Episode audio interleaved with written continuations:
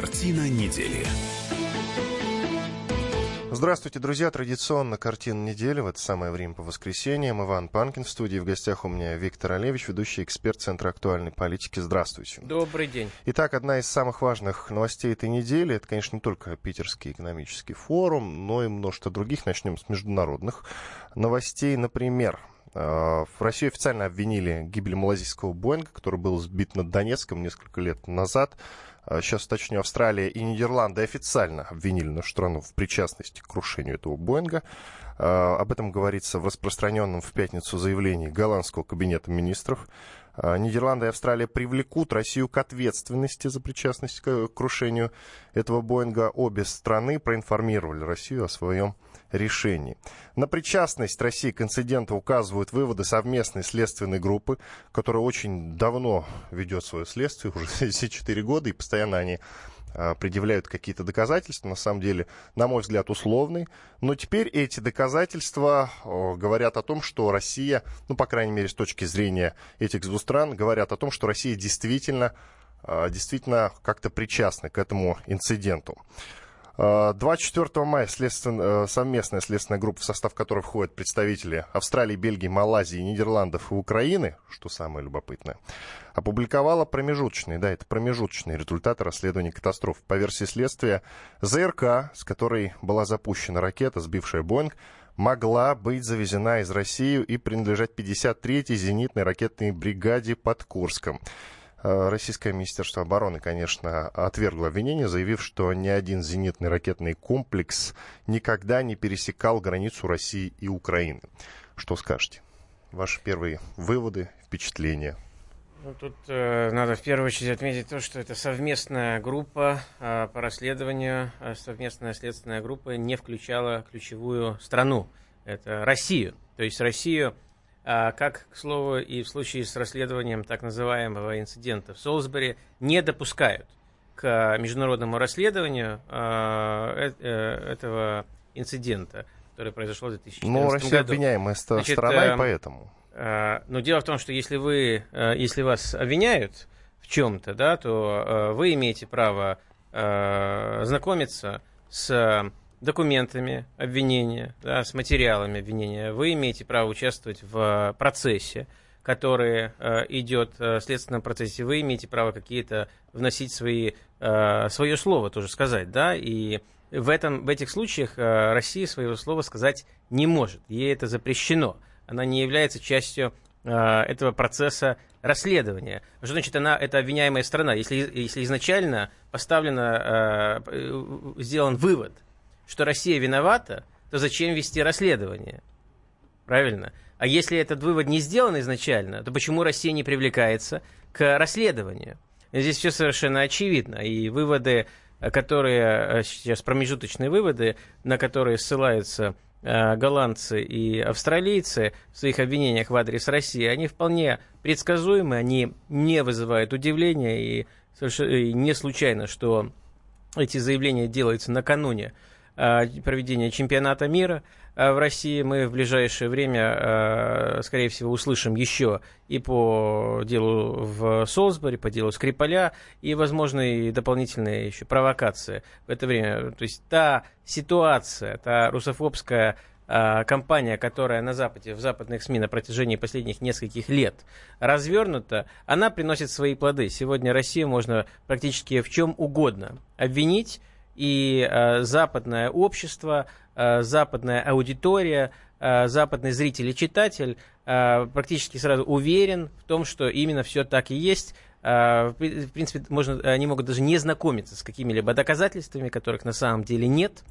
Э, они уверены в том, что Россия виновата. Это намеренно создаваемая информационная э, информ... намеренно создаваемый информационный фон, который затем используется в антироссийских целях. Хорошо, чем это нам грозит? Вот эти обвинения. Потенци... Значит, э, во-первых, это грозит нам э, дальнейшим ухудшением отношений с э, рядом западных стран. Э, и то, что Австралия, которая, хотя и подключилась изначально еще в две тысячи четырнадцатом году к системе западных санкций, но не была э, столь активна, как, это, как был Вашингтон и Брюссель, Австралия также, вероятно, там австралийский премьер раньше высказывался достаточно жестко, еще несколько лет назад, по отношению к нашему руководству. Но можно ожидать дополнительной риторики от Австралии, можно потенциально ожидать в определенном смысле расширения санкций со стороны США, потенциально Европы. То есть Соединенные Штаты будут использовать эти моменты для того, чтобы дальше давить на Европу, показывая, что Россия, то есть указывая, вот Россия продолжает свою антизападную деятельность, при этом отказывается признать то, что она это, этим занимается. Погибли конкретные люди, и не где-то на, на Донбассе, да, не где-то в Сирии, а западные люди, голландцы, европейцы, австралийцы, и за это Россия, дескать, должна платить. То есть это, это очень удобно для Запада, для США, в первую очередь, и для самых антироссийских, для антироссийских элит Европы, элемент их кампании антироссийской. То есть стоит ожидать дальнейшей коалиции и вывода послов, да, отзыва послов из России? Не обязательно это, это совершенно не обязательно выльется в отзыв послов из России, либо в какой-то новый, новый раунд дипломатической войны со стороны европейцев или американцев. Американцы в данном случае больше заинтересованы в наращивании режима политических и экономических санкций против России. То есть, да, мы уже испытали диплом, раунд дипломатической войны во время, после по итогам инцидента со Скрипалем, но в настоящее время речь идет о, о новых, новом раунде именно экономических санкций против России. Леонид Волков, это ближайший соратник Алексея Навального, написал у себя в Твиттере, что на нас лежит невыносимая ответственность. Так, сейчас. Оппозиционер написал о том, что на нас и так очевидное стало официальным. Мы его сбили. Он написал это у себя в Твиттере. Что вы по этому поводу скажете? Вообще, как можно такое говорить? На что рассчитывает команда Навального в данном случае? Команда Навального, как и ранее, исходит из того, что Россия виновата во всем. Во всем, что, в чем только может быть виновна. Стоит кому-либо обвинить нас в чем-либо на Западе, как команда Навального, другие наши, многие наши несистемные либералы тут же подхватывают этот клич и идут с ним вперед. Удивительного здесь, опять же, мало.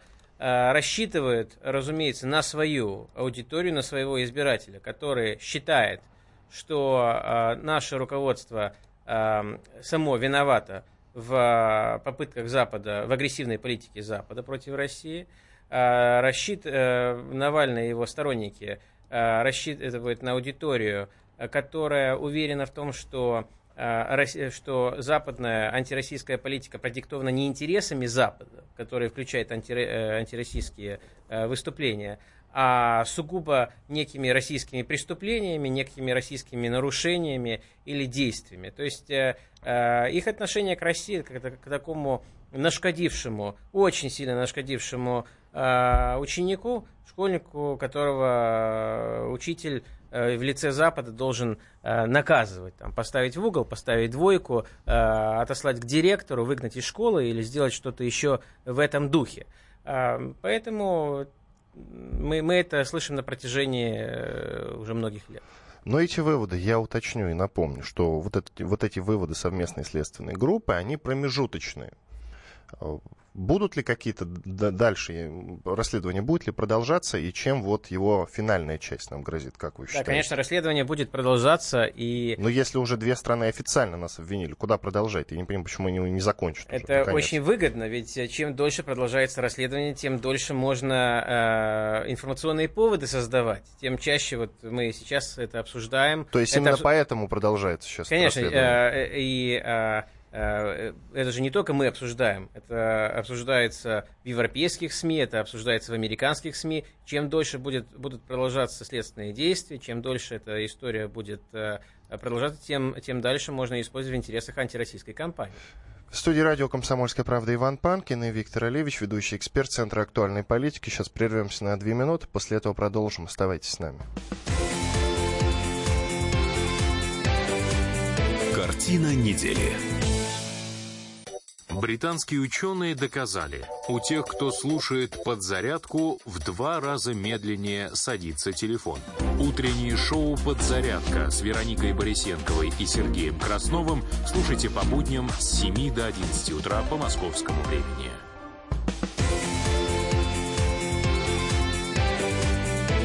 Картина недели. В студии радио «Комсомольская правда» по-прежнему Иван Панкин, мой гость Виктор Олевич, ведущий эксперт Центра актуальной политики. Мы продолжаем. Дочь экс-полковника ГРУ Сергея Скрипаля Юлия сделала видеообращение впервые после того, как эта история началась, после своего так называемого отравления, которого, возможно, и не было. Я сейчас предлагаю послушать это видеообращение, причем послушать его целиком. Ну, чтобы потом подробно и внимательно его как-то объяснить. Вот мы как раз с Виктором будем его сейчас подробно анализировать. И для этого как раз я рекомендую послушать целиком. Он длится почти две минуты. Ну что ж, начинаем. Добрый день. Меня зовут Юлия Скрипаль. Я приехала в Великобританию третьего марта навестить своего отца, как я и делала ранее. Очнувшись после двадцатидневной комы, я узнала, что мы оба были отравлены. Мне до сих пор сложно смириться с мыслью, что на нас было совершено подобное нападение. Шокирует сам факт использования нервно-паралитического вещества в данной ситуации. Нам очень повезло, что мы выжили после этого покушения на убийство. Процесс выздоровления был медленным и очень болезненным. Не хочу вдаваться в детали, скажу лишь, что лечение было инвазивным и глубоко угнетающим. Я благодарна всем замечательным и добрым работникам госпиталя в Солсбери, место, которое стало мне очень близким. Также я признательна всем людям, оказавшим нам помощь на улице в день нападения. Я была выписана девятого апреля из больницы, но лечение продолжается и по сей день. Моя жизнь была перевернута с ног на голову, и сейчас я пытаюсь смириться с невероятными изменениями в моей жизни, как физическими, так и эмоциональными. Я стараюсь жить сегодняшним днем и хочу помочь моему отцу до его полного выздоровления. В дальнейшем я надеюсь вернуться домой в мою страну. Я решила прервать свою реабилитацию и сделать это короткое заявление, чтобы прояснить несколько вопросов. Я убедительно прошу всех уважать мою личную жизнь и личную жизнь моего отца. Нам необходимо время для полного выздоровления и принятия всего происшедшего. Я признательна российскому посольству за предложенную помощь, но сейчас я не готова и не хочу ей воспользоваться. Как я говорила в предыдущем заявлении, никто не должен и не может говорить за нас, кроме нас самих. Я хотела еще раз поблагодарить всех людей, оказавших мне помощь и поддержку в этот сложный период моей жизни. Моим приоритетом остается мое выздоровление и здоровье моего отца. Юлия Скрипаль, дочь экс-полковника ГРУ, это ее, я напомню, это ее первое видеообращение после того, как началась вся эта история с отравлением. Итак, ну я специально предложил вам послушать это видеообращение целиком, начиная со «Здравствуйте» и заканчивая «До свидания», именно для того, чтобы все послушали, как она это говорит. Уж посмотреть мы не можем, радио, но достаточно, чтобы понять, что, это, что она сильно фальшивит, достаточно и просто послушать ее, не только посмотреть.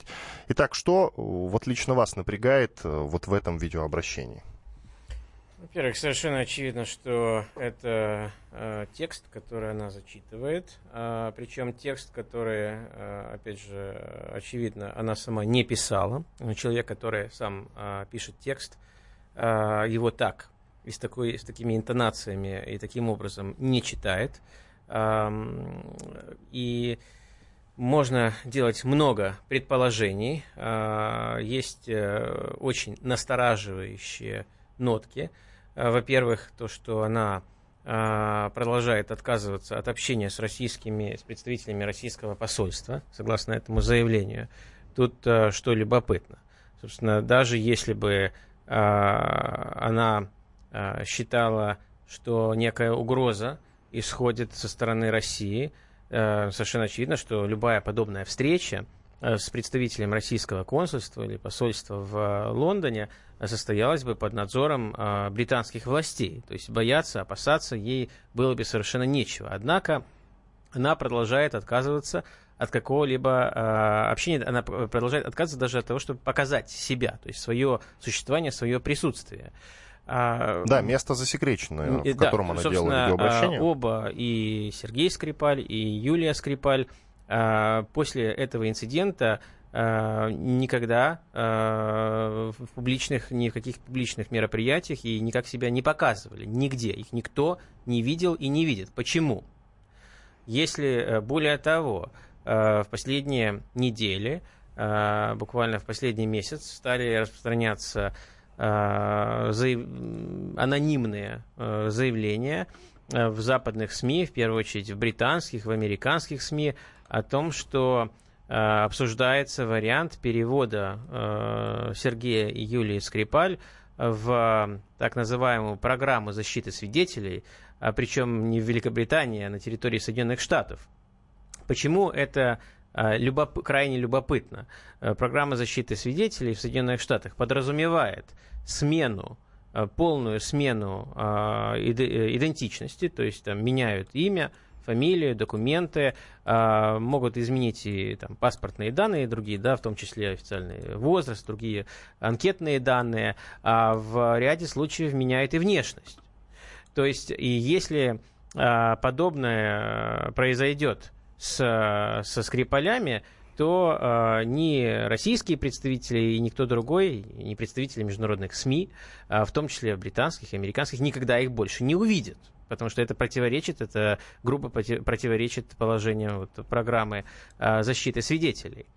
Э, конечно же, в этой ситуации, когда, э, опять же, очевидно, что за инцидентом в Солсбери э, стояли западные спецслужбы, очевидно, что в этом Россия, в произошедшем, была не только не заинтересована, а более того, является пострадавшей стороной, так как инцидент в Солсбери не принес России никаких благ, а только был использован для, во-первых, инициации нового раунда дипломатической войны против России, о котором мы говорили в прошлом сегменте, и был использован для дальнейшего очернения имиджа России в глазах международного сообщества, не только Европы и Соединенных Штатов, был использован для подрыва российских позиций на международной арене, был использован для того, чтобы сравнить российское поведение, то есть, то есть о чем Запад, по сути говоря, это все происходило накануне ну, роста противостояния в Сирии, я напомню, да, накануне вот этих ударов, которые были тогда нанесены по,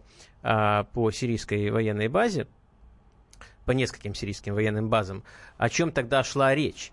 Соединенные Штаты раз за разом обвиняли сирийцев в том, что они применяют химически, запрещенное химическое оружие против боевиков. Россия постоянно говорила о том, что это неправда, это не так, для этого не существует никаких доказательств.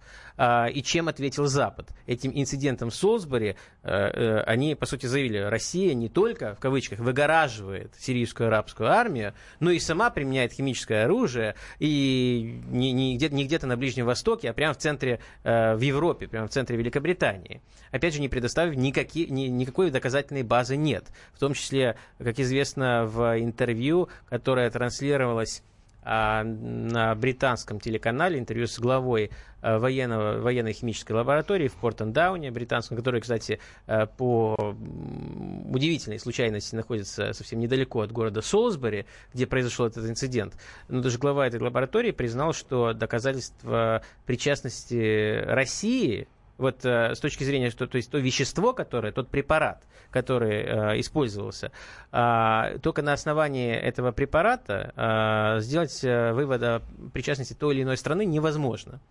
И затем э, ОЗХО, организация, которая э, ведет по международной организации по запрещению химического оружия, которая по э, требованию Лондона ведет э, расследование этого инцидента, она также э, не э, увидела, не, не, это расследование не показало, что препарат, который использовался, был произведен в Российской Федерации. Более того, э, даже некоторые международные лидеры, э, в том числе президент Чехии э, Земан, признал на основании доклада своей разведывательной службы чешской о том, что этот препарат, э, так называемый «Новичок», в использовании которого э, британцы обвиняют нас, он производился в разных странах, первый вот в Чехии производился, в том числе хранился, там складировался.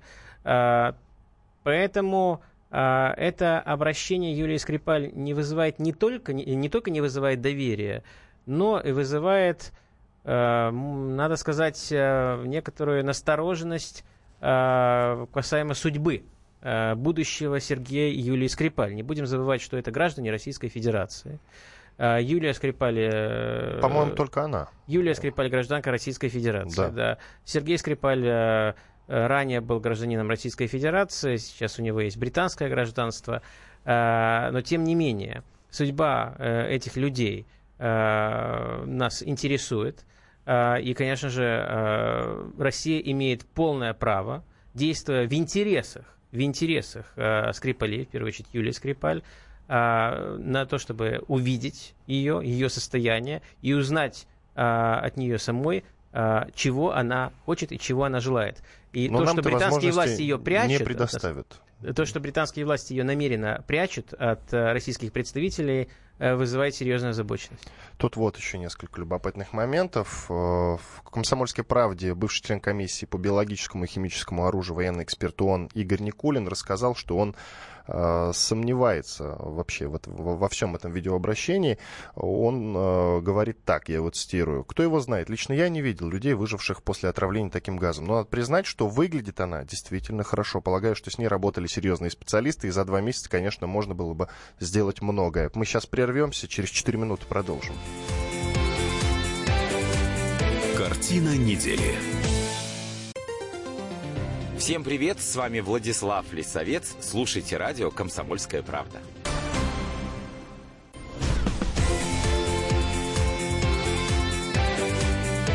Картина недели. Иван Панкин и Виктор Олевич, ведущий эксперт Центра актуальной политики в студии радио «Комсомольская правда». Продолжаем. Всю прошлую часть нашей программы мы посвятили обсуждению первого видеообращения дочери экс-полковника ГРУ Сергея Скрипаля, которую зовут Юлия. Мы послушали целиком ее видеообращение и проанализировали его, насколько это возможно. Сейчас предлагаем послушать комментарии Виктории Скрипаль, это сестра Юлии. Вся эта история провалилась еще потому, что ни он, ни Юля не сказали, что это сделала Россия с первых дней, и не кричат об этом, что это сделала Россия. Вот. И тем самым они вот всю эту, вот весь этот срежиссированный как бы спектакль, они этот спектакль просто рушат. Вот просто рушат. Если бы они сказали с первых дней, что это сделала Россия, вот, и мы хотим там получить защиту свидетелей, да, вот, это было бы вообще, все совершенно бы по-другому повернулось. И все было совершенно по-другому. Виктория Скрипаль, сестра Юлии, ну и, соответственно, дочь экс-полковник ГРУ Сергея Скрипаля. Что скажете? Опять же, как и в случае с представителями российских дипломатических ведомств, Викторию Скрипаль не допускает э, в Великобританию. Ей отказано, дважды уже отказано э, в британской визе. Единственная цель ее визита в Британию, нами, э, планировавшегося, была встретиться со своей сестрой. Э, первый раз, когда она подала документы на визу, британцы отказали на основании того, что она безработная, у нее недостаточно денег на счету и так далее. То есть совершенно причины, никак не соответствующие ее реальному положению, ее целям, ее поездки. Было совершенно очевидно, что у нее есть ресурсы на то, чтобы поехать, на то, чтобы встретиться со своей сестрой. И именно это пытались предотвратить англичане. Опять же, это вызывает крайнюю настороженность. Почему Сергей и Юлию Скрипаль прячут от, от любых независимых наблюдателей? Почему их держат в абсолютной изоляции?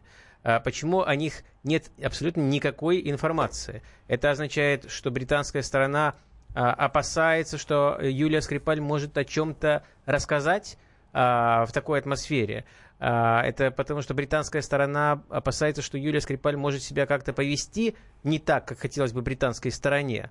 Конечно же, то, что происходит вокруг Скрипалей, все, что происходит вокруг Скрипалей с самого начала этого инцидента, вызывает опасения, в том числе за их дальнейшую судьбу. И в данном случае Россия должна продолжать и еще более открыто на различных международных платформах требовать встречи с Юлией Скрипаль, требовать возможности э, увидеть Юлию Скрипаль, желательно и Сергея Скрипаля, и, разумеется, это совершенно нормально, если подобная встреча будет проходить при британских представителях, в данном случае, если британцы так озабочены безопасностью Скрипалей, но подобная встреча абсолютно необходима, Россия должна этот вопрос постоянно, ежедневно, на самом деле, поднимать. Потому что это, опять же, Юлия Скрипаль не просто наша гражданка, это человек, который, который используется иностранной державой э, против, э, в антироссийских интересах, и при этом ее жизнь может находиться в опасности. А как вы считаете, вот этот шрам, который она вот выставила на показ, да, шрам на шее, говорят о том, что ну, любая девушка попыталась бы его скрыть. Вы что по этому поводу скажете? Можно делать самые разные предположения э, о происхождении э, этого шрама. Можно делать самые разные, э, самые разные предположения о причинах, почему э, речь, которую зачитывала Юлия Скрипаль, э, была зачитана именно таким э, образом, э, достаточно э, своеобразным. И эти, все эти предположения делаются по... Мы почему вообще выступаем с этими гипотезами, с этими предположениями? Почему они появляются? Потому что нет доступа к Скрипалям. Их содержат в изоляции. Вполне возможно, против их воли. Вполне возможно, они могут находиться в опасности. Причем не со стороны России, а со стороны тех, кто их держит в изоляции. То есть со стороны британцев.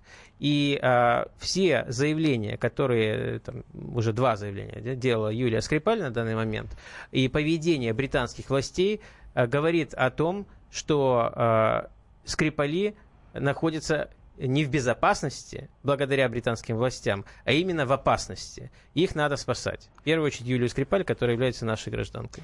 Ну что ж, к другим темам. Вот что любопытно. двадцать четвёртого мая Дональд Трамп внезапно отменил встречу с лидером ка эн дэ эр Ким Чен Ыном, которая была запланирована на двенадцатое июня. Отменил, как водится, у себя в Твиттере, написав и поставив перед фактом. Ну, вообще, он, конечно, послал специальное дипломатическое письмо, но и объяснил это у себя в Твиттере. Почему, как вы считаете, он отказался внезапно от этой встречи, с учетом того, что Ким Чен Ын, как и обещал, он ликвидировал свой ядерный полигон, это есть на видео, есть на фото, вот, буквально все там взорвал, и сейчас там пустое поле. И тем не менее, Трамп обвинил его в хамстве, кажется, что якобы Ким Чен Ын сделал какие-то нелицеприятные заявления в адрес Трампа. Но я что-то за последний, вот уж как месяц, ничего такого от Ким Чен Ына нигде не видел и не слышал. Вы совершенно правы, Иван. На самом деле Ким Чен Ын с публичными заявлениями какого-либо отрицательного, негативного характера по отношению к Трампу в последний месяц не делал. Там были действительно критические заявления по отношению к э, американским чиновникам со стороны сотрудников э, Министерства иностранных дел э, Северной Кореи, но и они были в, лишь в ответ на угрозы со стороны советника по нацбезопасности Джона Болтона, американского вице-президента Майка Пенса. Но начнем с того, что вообще происходит в этой ситуации, почему Трамп то готовится к встрече, то отменяет ее, то теперь снова сегодня заявляет о том, что встреча может состояться и что все может еще измениться. Дело в том, что в ноябре в Соединенных Штатах пройдут выборы в Конгресс. Будет переизбираться вся нижняя палата американского Конгресса, палата представителей и треть американского Сената. У противников Трампа, у оппозиционной в настоящее время демократической партии очень высокие шансы получить большинство. В настоящее время обе палаты контролируют республиканцы, то есть формально однопартийцы Трампа. Демократы хотят это изменить. У них очень хорошие шансы получить большинство в Сенате, и есть некоторые шансы получить большинство также в Палате представителей. Для Трампа это смертельная угроза его карьере политической. Потому что если демократы получат большинство в обеих палатах американского Конгресса, тогда угроза импичмента становится для Трампа более чем реальной. Более того, расследование, которое ведет спецпрокурор Роберт Мюллер, находится на финальной стадии. То есть оно выходит на финишную прямую. И Мюллер в ближайшие месяцы, этим летом, в предвыборный сезон, может выступить с обвинениями в адрес Трампа. При этом у Трампа, как внутри, так и внешнеполитических заслуг за вот период его президентства, полтора года, очень мало. То есть ему удалось, практически единственное, что ему удалось сделать, это провести через Конгресс серьезную налоговую реформу. Однако ни реформа миграционной системы, ни строительство стены на границе с Мексикой, ни реформа здравоохранения, да, отмены Обама-Кера, о которой он так много говорил во время своей предвыборной кампании, ни ряд других э, обещаний не выполнены. Во внешнеполитической сфере практически нет результатов. Э, американские отношения с Россией, вопреки э, многочисленным заявлениям в ходе предвыборной кампании, не налажены. Э, практически никакая, никакой работы серьезной по нормализации отношений с Москвой не проводится. По вопросу о трансатл... в трансатлантических отношениях тоже все очень сложно. Политика Трампа откровенно вредит отношениям и с Германией, и с Францией, с другими членами Евросоюза. Это и действия Трампа по, по... касающиеся торговой войны с европейцами, это и действия Трампа, касающиеся желания заставить европейцев платить больше за НАТО. Это и выход из так называемого э, Парижского климатического соглашения, которое было пиар, в качестве пиара, имиджево очень важно для Франции. Это и выход из ядерной, многосторонней ядерной сделки с Ираном, в результате которого европейцы потеряют потенциально десятки миллиардов евро. То есть э, практически ни одного успеха у Трампа нет. Он хочет перед выборами показать, у него была идея показать хоть какой-то серьезный внешнеполитический успех. Показать, что вот это искусство сделки, о котором он, the art of the deal, о котором он так много говорил в ходе предвыборной кампании, он хотел показать пример какого-то своего успеха. Он такой же успешный президент, как он был бизнесменом. Ни одного подобного примера до сих пор во внешней политике не было. И поэтому он относился изначально к встрече, к саммиту с Ким Чен Ыном скорее не как к, серьез, не как к серьезному э, внешнеполитическому э, вопросу, а как к элементу шоуменства. То есть хотел показать э, это как результат, как огромный успех, свой успех. Ему, дескать, удалось то, чего, что не удавалось ни Обаме, не удавалось э, Джорджу Бушу младшему, не удавалось Биллу Клинтону. Ведь все они вели переговоры с дедушкой э, Ким Чен Ына и с отцом, и, то есть и с Ким Чен Иром и, и, и так далее. И у них и ничего не получалось. Угу. А у него, дескать, должно было получиться. Но он сам загнал себя в этот тупик, потому что те ожидания... И та критика в адрес своих предшественников, которую он на протяжении ряда не только месяцев, лет, ряда лет еще до предвыборной кампании вел, она поставила его в, в положение абсолютно с точки зрения дипломатии неприемлемое. Те требования, которые американцы выдвигают в адрес Северной Кореи, Северная Корея по, в принципе принять не может. И что говорят американцы? Они требуют от Северной Кореи полностью отказаться от своей ядерной программы. Они, более того, требуют э, транспортировки ядерного оружия Северной Кореи э, в Соединенные Штаты, то есть и, и наблюдение за этим процессом. В ответ на это Соединенные Штаты не готовы и не желают э, отменять свои санкции, режим своих экономических и политических санкций против Северной Кореи. Американцы заявляют, что после того, то и только после того, как э, ядерная программа Северной Кореи будет полностью, их ядерный арсенал уничтожен, как и все элементы, которые использовались для ее создания, только тогда, а это по некоторым прогнозам американским произойдет, если бы все пошло, как, как, как американцы предсказывали, произошло бы не ранее, чем две тысячи двадцатый год, и только тогда можно было бы начать ре, разговор о э, снятии санкций с Северной Кореи, и то не всех. Я вот что хочу сказать, точнее процитировать пост в Фейсбуке Александра Лапина, это известный писатель. Сейчас наши журналисты так увлеклись трамповскими выкрутасами на международной арене, что скоро вместе с водой выплеснут и ребенка. Все, мол, от него стонут, не жить ему на свете. А вот я думаю, что нам предстоит пережить еще один его срок. Посмотрел я вчера экономические показатели США. Безработица ниже некуда. Рост экономики бешеный, а он все накручивает и накручивает. На побережье строятся заводы по сжижению газа, модернизируется нефтедобыча. То ли еще будет, когда он введет заградительные, заградительные пошлины на европейскую сталь. Эх, нашим бы так взяться за дело. Прекратить собирать кубышки, снизить ставки по кредитам, прекратить не на словах, а на деле кошмарить народ. И сам себя ловлю на мысли, что завидую ему.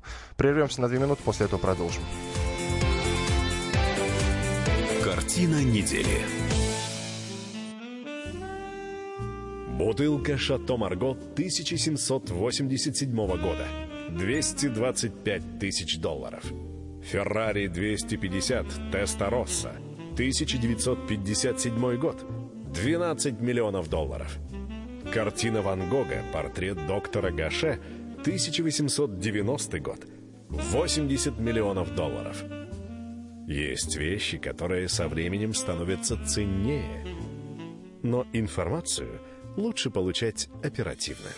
Слушайте темы дня по будням на радио «Комсомольская правда».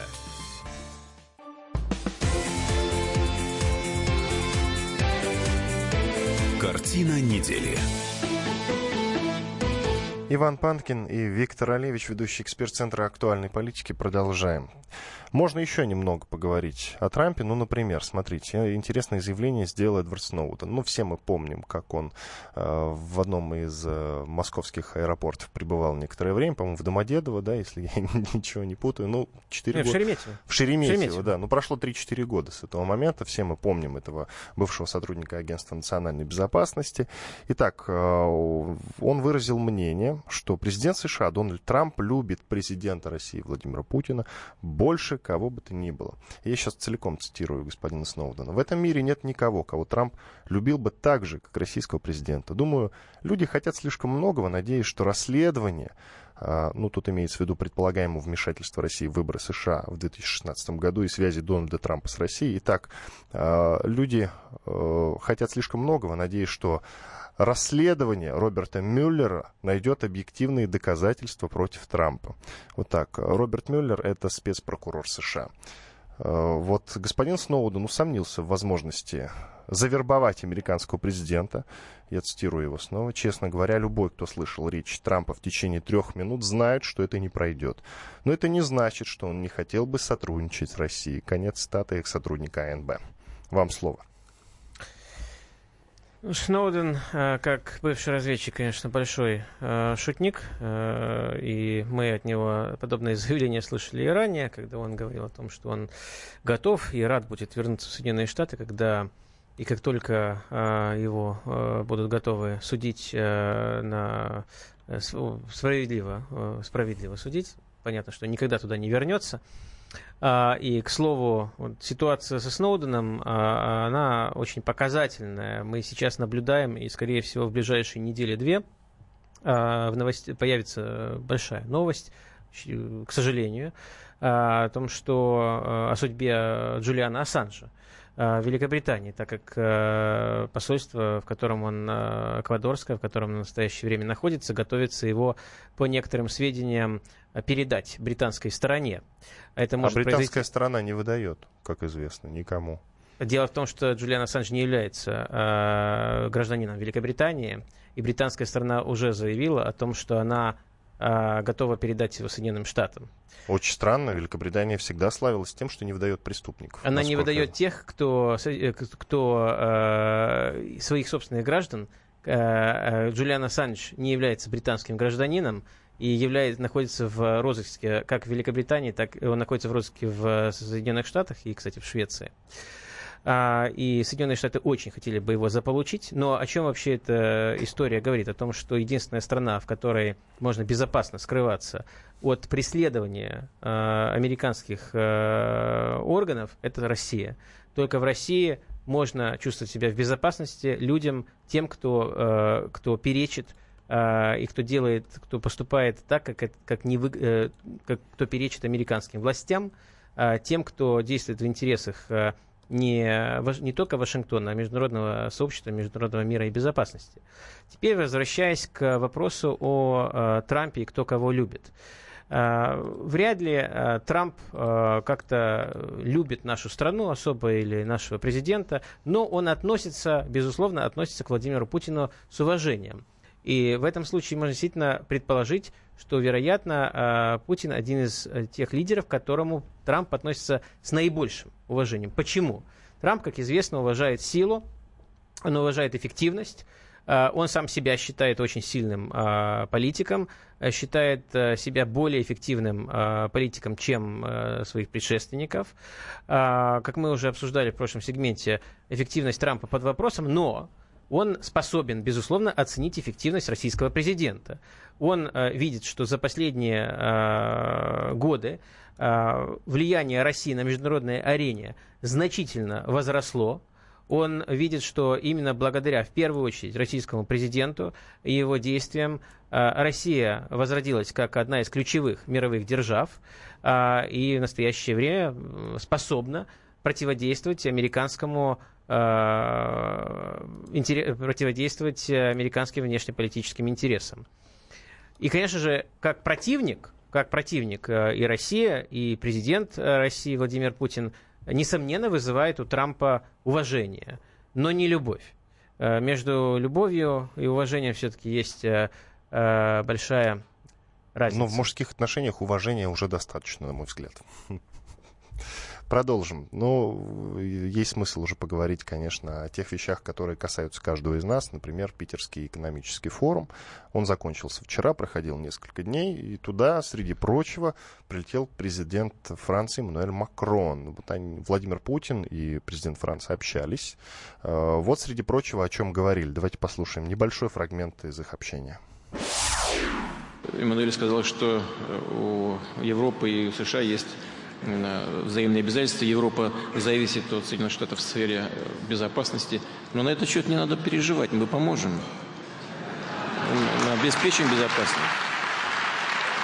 И, и... Что касается вопроса безопасности, я хотел бы заверить Владимира, что я абсолютно не боюсь, поскольку у Франции есть армия, которая сама по себе может защищать страну.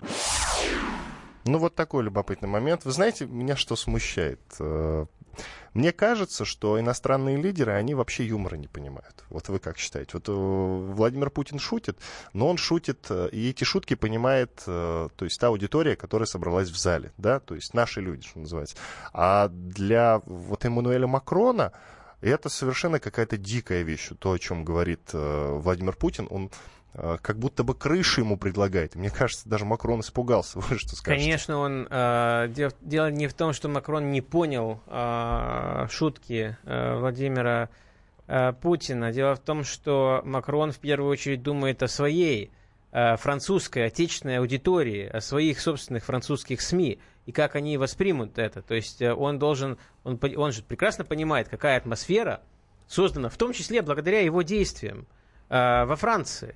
Он прекрасно понимает, что любые, попробуй он улыбнуться, попробуй он а, а, выразить как-то свои эмоции а, в ответ на эту шутку, а не вот так серьезно ответить там бум-бум-бум, да, а, и тогда его просто заклюют. А, над ним будет издева- будут издеваться французские СМИ, они заявят, что а, будут заявлять, что он поддался, Э, так сказать, э, шарму Путина, что он э, интересы, имидж Франции как-то э, навредил имиджу Франции, показал ее слабой державой, которая, которой необходима защита России, и вообще дает с собой так обращаться. Хотя э, именно визит Макрона в Великобританию был на самом деле унизительным. Причем те же мейнстримные... Мне кажется, э, в США... Вот, Со- Соединенные не... Штаты, Соединенные да. Штаты, да. Соединенные Штаты. А, с Трампом, встреча с Трампом да, в Белом доме. Да, встреча с Трампом, я да. об этом и говорю. Да.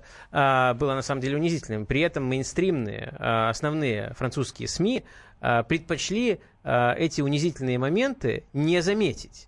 То есть а, это, они а, намеренно действовали на то, чтобы вот эту атмосферу в трансатлантических отношениях, как минимум в информационном, в информационном поле, в поле средств массовой информации, не, не будировать.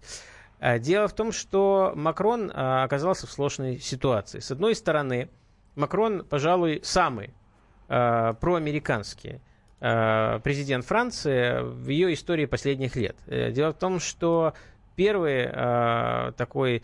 Да, началось все где-то еще с Франсуа Миттерана, но его сравнить, конечно, с тем, что происходит сейчас, нельзя.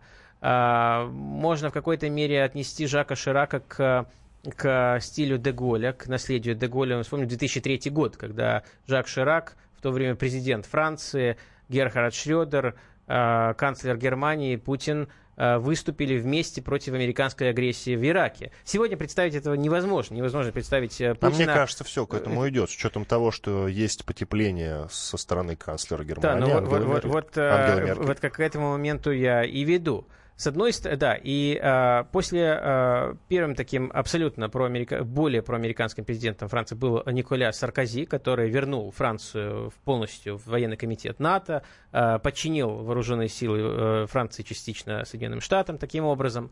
А после этого был Оланд, который был еще более проамериканским, пожалуй, чем э, Саркози. И сегодня Макрон, который был чиновником в администрации э, Оланда, это близкий, э, близкий соратник Оланда, и продолжает эту политику. Но, с другой стороны, Соединенные Штаты, э, вот администрация Дональда Трампа за последние несколько месяцев, практически за последний год, предприняла больше антиевропейских э, шагов, чем... Э, чем любая другая американская администрация в такой короткий э, отрезок времени, за, пожалуй, последние, во все, весь послевоенный период. И что Соединенные Штаты, что администрация Трампа сделала буквально за последний год? Первое, э, значит, требование повысить э, платежи в копилку НАТО. Второе, торговая война, новые э, экономические барьеры для Европы. Третье, отмена, то есть мы обо всем этом уже говорили, да, отмена выхода из сделки с Ираном. Для французов и для немцев это очень тяжело, но они настолько сейчас зависимы от Соединенных Штатов, в первую очередь французы, что, и, да и немцы тоже, что... Э, что напрямую идти против американцев они не способны. Но я думаю, все, дело в том, что время нашей программы подошло к концу. В студии были Иван Панкин и Виктор Олевич, ведущий эксперт Центра актуальной политики. Я же надеюсь, что все-таки отношения между Россией и многими европейскими державами в ближайшее время наладятся. Это мой прогноз. Всего доброго, до свидания. Прекращаю свою деятельность на посту президента СССР. Небе тучи. Илья Ковальчук! Я не верю своим глазам! Это с нами уже явно было. Это дежавю. Воспоминания о прошлом, о том, что было в детстве и молодости, то, что мы бережно храним в памяти. Программу «Дежавю» слушайте по будням с одиннадцати вечера по московскому времени.